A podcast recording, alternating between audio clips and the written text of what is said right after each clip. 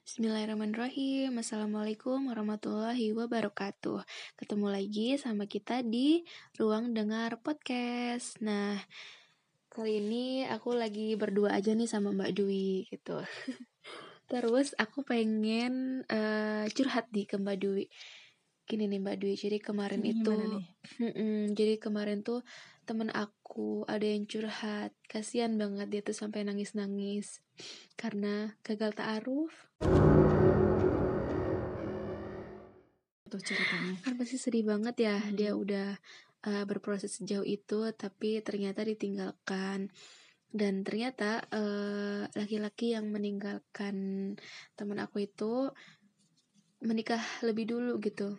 Dan setelah dia kepoin, nah namanya orang ya Hmm. hmm, penyakit suka kepo kan, kepoin. Terus, Terus ternyata uh, pasangan laki-laki itu ternyata tuh dia merasa lebih cantik dari diri dia gitu Mbak Dwi. terus. istighfar ya. Jadi karena dia ngerasa apa karena aku gak cantik ya makanya aku ditinggalin gitu.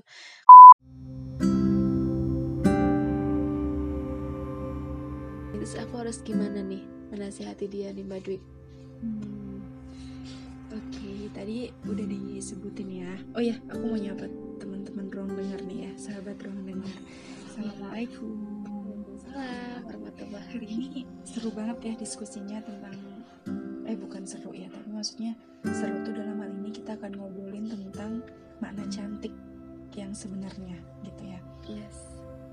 Hmm, tadi sebenarnya dapat insight sih tentang proses taaruf yang gagal gitu. Ya sebenarnya actually ketika kita sudah apa ya uh, memulai proses taaruf di sana pun kita juga harus apa ya lilah gitu loh sis. Maksudnya uh, bahwa proses ini tuh juga belum tentu berujung pernikahan. Oh, bener banget. Hmm. Itu yang pertama. Yang kedua itu adalah sebuah ikhtiar ya untuk mengenal mengenal pun kan terus istikharah kan Ya. dan di sana kan bukan tentu kalau misal kita taaruf sekali langsung jadi Hmm. kan juga enggak gitu loh maksudnya dalam hal ini tuh kita pun harus manajemen hati toh juga adanya ijtihad untuk taaruf itu karena memang untuk menghindari adanya kebaperan Ya benar. Nah, menjaga menjaga itu loh untuk penyakit-penyakit hati yang timbul dalam proses pernikahan sebenarnya kan di sana. Jadi ta'aruf itu justru meminimalisir sakit hati. Nah, tadi kan dari curhatannya temennya Teh Ayu juga itu karena dia tuh agak sakit hati karena ta'arufnya gagal and then ketika udah dikepoin ternyata si istrinya ya berarti ya si istrinya itu lebih cantik. Oke. Sekarang kita coba gali lebih dalam deh tentang cantik itu sendiri. Oke ya cukup ya jawaban dari ta'aruf tadi yang pertama lillah dan. Itu kan belum tentu ya jadi harus Iya. tetap gimana Allah gitu ya Mm-mm. yang kedua kita jangan melibatkan hati terlalu dalam Benar, harus Sebelum tetap memang berhati. toh juga sebelum kitbah eh, atau pas kitbah pun setelah kitbah pun tetap ta'aruf eh ta'aruf istikharah tuh harus tetap berlanjut loh dan Iya. tetap kita harus menggantungkan apa pun ke Allah gitu nah terus oke kita coba gali lebih cantik kebetulan kemarin eh, habis kajian dengan Umi Balkis ya. Masya Allah. pas waktu di uh, Sumarekon Bekasi dan apa ya dapat insight baru tentang Hmm. apa arti cantik gitu ya. Apalagi kalau misalkan muslimah. Nggak apa-apa ya itu ada suara kucing. Dia pengen gabung kayaknya. lanjut aja. Jadi apa sih makna cantik sebenarnya? Ternyata cantik itu sebuah kata sifat yang emang terikat waktu dan tempat gitu loh sis Oh iya bener banget kayak definisi di Indonesia sama di misalkan di Amerika itu Hmm. beda kan ya gitu. Kalau di Benar. sini skincare itu brightening, whitening. Kalau di sana justru yang tanning-tanning gitu. Nah, kayak gitu. Jadi sama by time sis. Jadi semakin mungkin gini standar cantik di tahun Hmm. berapa itu beda sama di tahun ini. Iya bener banget. Kayak terus berlanjut gitu loh. Misalkan kayak Tayo. Tayo hidup di tahun 2000 Sekarang. sama 2019 pasti beda dong ya. Iya bener. Nah gitu. Mungkin zaman dulu Fashionnya beda Nah, gitu. ya. benar, fashionnya beda. Justru kalau kita lihat fashion juga, fashion itu kan terus berlanjut ya. Maksudnya kayak semacam siklus gitu loh, kayak bakal balik ke model lalu, model dulu. Heeh. Nah, Model jadul. ketika kecantikan itu ternyata terikat waktu dan tempat. Nah, kalau kita terus ngejar cantik fisik itu itu nggak akan selesai dan kita pasti capek. Kalau kita ngejarnya cantik fisik ya gitu. Kayak contohnya nggak ada habisnya Nah, benar nggak ada habisnya. Kata orang hari ini cantik itu putih. Akhirnya berbondong-bondonglah untuk kita memutihkan wajah. Dan kita nggak tahu loh nanti lima tahun ke depan ternyata cantik itu adalah yang kuning sawo eh kuning sawo kuning langsat kuning langsat sama misalkan sawo matang gitu. Terus akhirnya kita berbondong-bondong lagi untuk mengubah kulit kalau misal kayak gitu terus gimana gitu? Masa kita mau terus adaptasi dengan kecantikan yang macam itu kalau kata opini ya.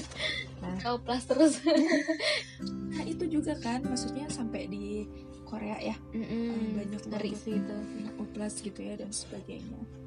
Nah, sebenarnya yang perlu kita kita rawat itu atau kita munculkan adalah inner beauty. Pernah ya sering dengar kan inner beauty? Nah, gimana tuh menurut Ayu kalau inner beauty menurut Ayu inner beauty ya?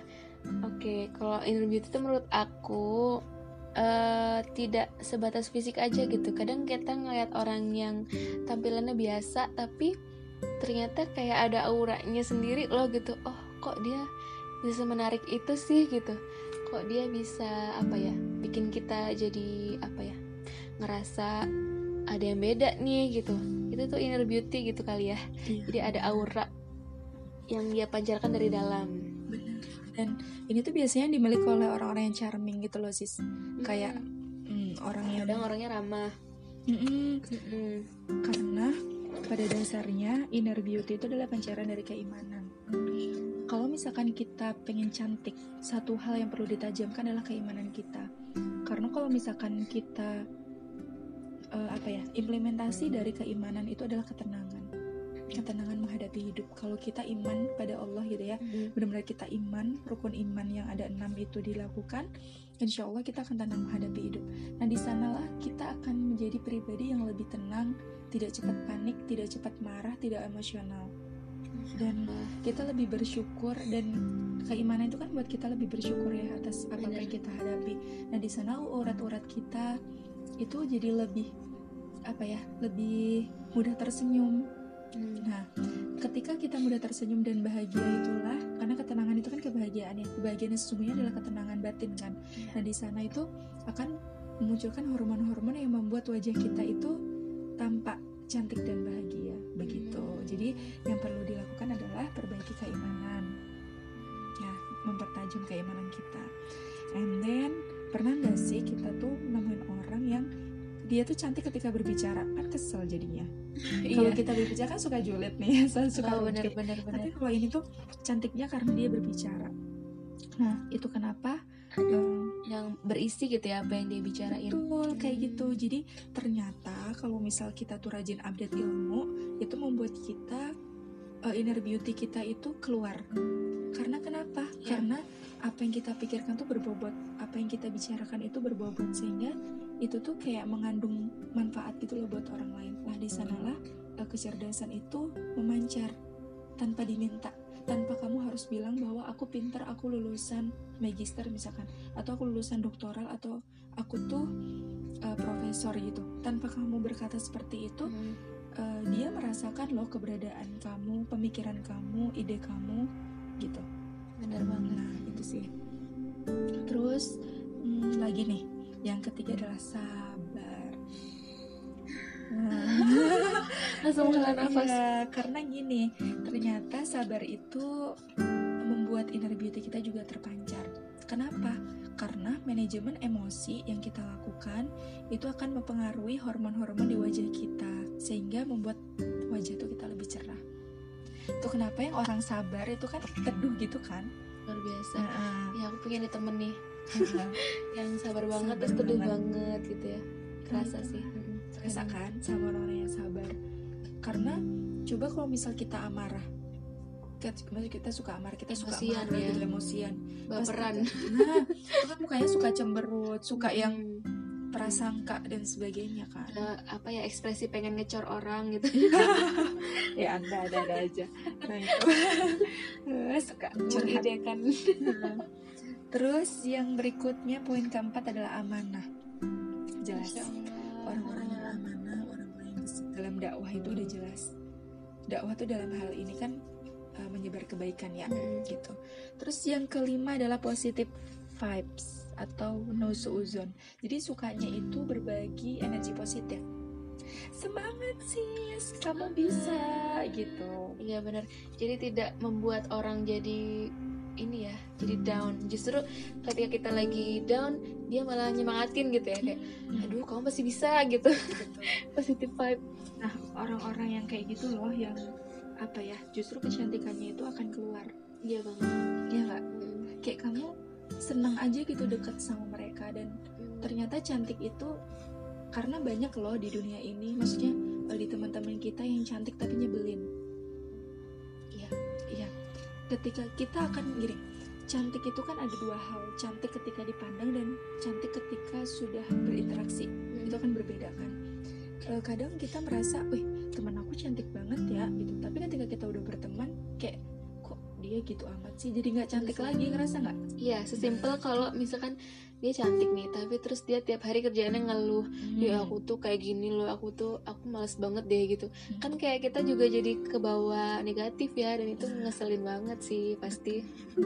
Jadi eh, hal yang itu loh, hal yang bahasanya gini, eh, dia cantik ketika dipandang, and then Mm-mm. eh, kesan pertama mungkin dia cantik, tapi kesan selanjutnya itu yang menentukan kan justru apakah kita berelasi dengan orang itu lama atau tidak. Dan justru kecantikan itu letaknya adalah pada akhlakul karimah atau eh, akhlak baik gitu ya. Termasuk di sana apakah dengan bareng sama dia tuh mengingatkan kita surga? Ya ini sih kita jadi ngerasa hina gitu, gitu, jauh banget ya Allah. Astagfirullahaladzim. Jadi termasuk sesederhana gini, eh sis ada marifatullah nggak ada kajian hari Kamis mau berangkat nggak? Kayak kita, sis berangkat yuk. Kayak hal-hal yang sesederhana itu loh ternyata kecantikan atau inner beauty kita bisa keluar gitu. Eh, sesederhana kita mengingetin kalau misal lagi pengen lagi futur gitu ya, terus kitanya kayak yang futur banget, terus teman kita tuh bisa jadi eh, sosok wanita yang ngingetin lagi dan lagi gitu sih sis. Luar biasa banget sih, beruntung banget ya kalau kita punya yang selalu mengingatkan, mengajak kepada kebaikan gitu. Betul. Luar biasa banget. dan inner beauty yang terakhir eh, apa ya bukan inner beauty yang terakhir tapi cantik yang memang harus kita pegang nih ini yang paling penting yang paling pokok dari semua hal yang sudah disampaikan Eh, orientasi kita adalah cantik di mata Allah Allah. Iya.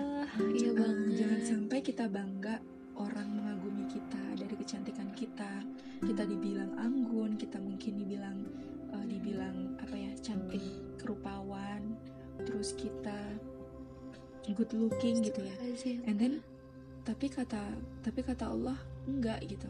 Karena lagi-lagi ya Cin yang membuat kita untuk masuk surga adalah ridho Allah gitu. Kalau cantik kita menjauhkan diri kita membuat kita em, menjauhkan diri kita dari Allah terus and then eh, cantik kita itu membuat orang lain tidak menjaga pandangannya.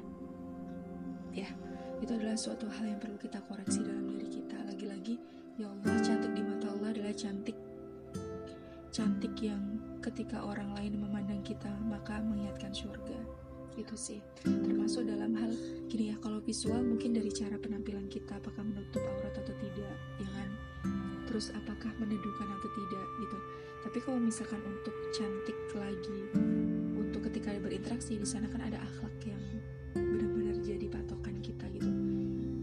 Kalau misal ternyata kehadiran kita membuat orang lain terdolimi apakah itu makna cantiknya sebenarnya gitu. Jadi lagi-lagi yang membuat orang lain jatuh cinta kepada kita dengan cara yang baik adalah cantik. cantik cantik apa? Cantik yang benar-benar diorientasikan untuk cantik di mata Allah ya nggak? Nah, jadi lagi-lagi ketika mungkin ya disambungkan dari kasus yang di awal harusnya ketika gagal ta'aruf and then dia mungkin sedang uh, bisa jadi suuzon gitu ya bahwa oh jangan-jangan karena aku kurang cantik daripada dia. Maka yang perlu dicek itu lebih baik adalah uh, Cantik di mata. nah cantik di mata Allah. Oh mungkin mungkin aku belum yang terbaik bagi dia. Oh mungkin ada hal yang Allah tuh minta aku prepare lebih lebih lagi gitu untuk memperbaiki diri lebih cantik lagi di mata Allah. Sehingga mungkin aku belum pantas untuk menikah atau diberi ruang untuk uh, bersiap lagi gitulah ya untuk memberikan yang terbaik hadiah yang terbaik untuk suaminya